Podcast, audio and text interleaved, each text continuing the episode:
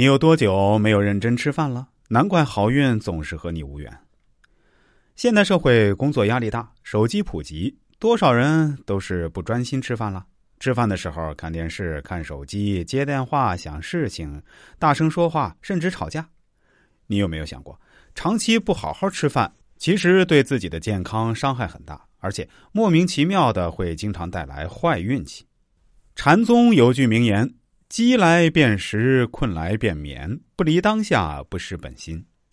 长期不认真吃饭，从医学角度来讲，对身体健康伤害大。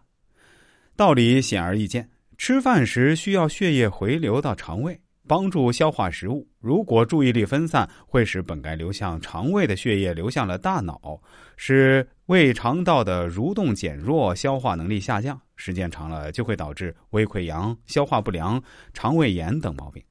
再进一步，从中医角度来说，脾胃五行为土，对应思虑；心五行为火，对应神。吃饭同时干别的事儿，会分神思虑，导致。火不生土，神不入脾，导致气虚、血虚，脾阳不生，胃阴不降，五脏皆损。当一个人的健康因为自己作死而出现问题了，好运气自然也会远离他。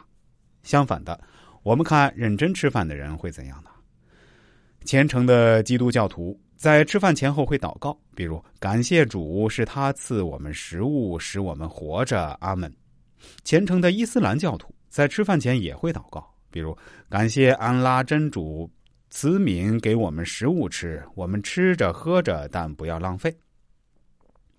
教徒在饭前做祷告，其实原理相通，都是给食物加持正能量，然后又能从食物在体内转化过程中汲取这些更高的能量。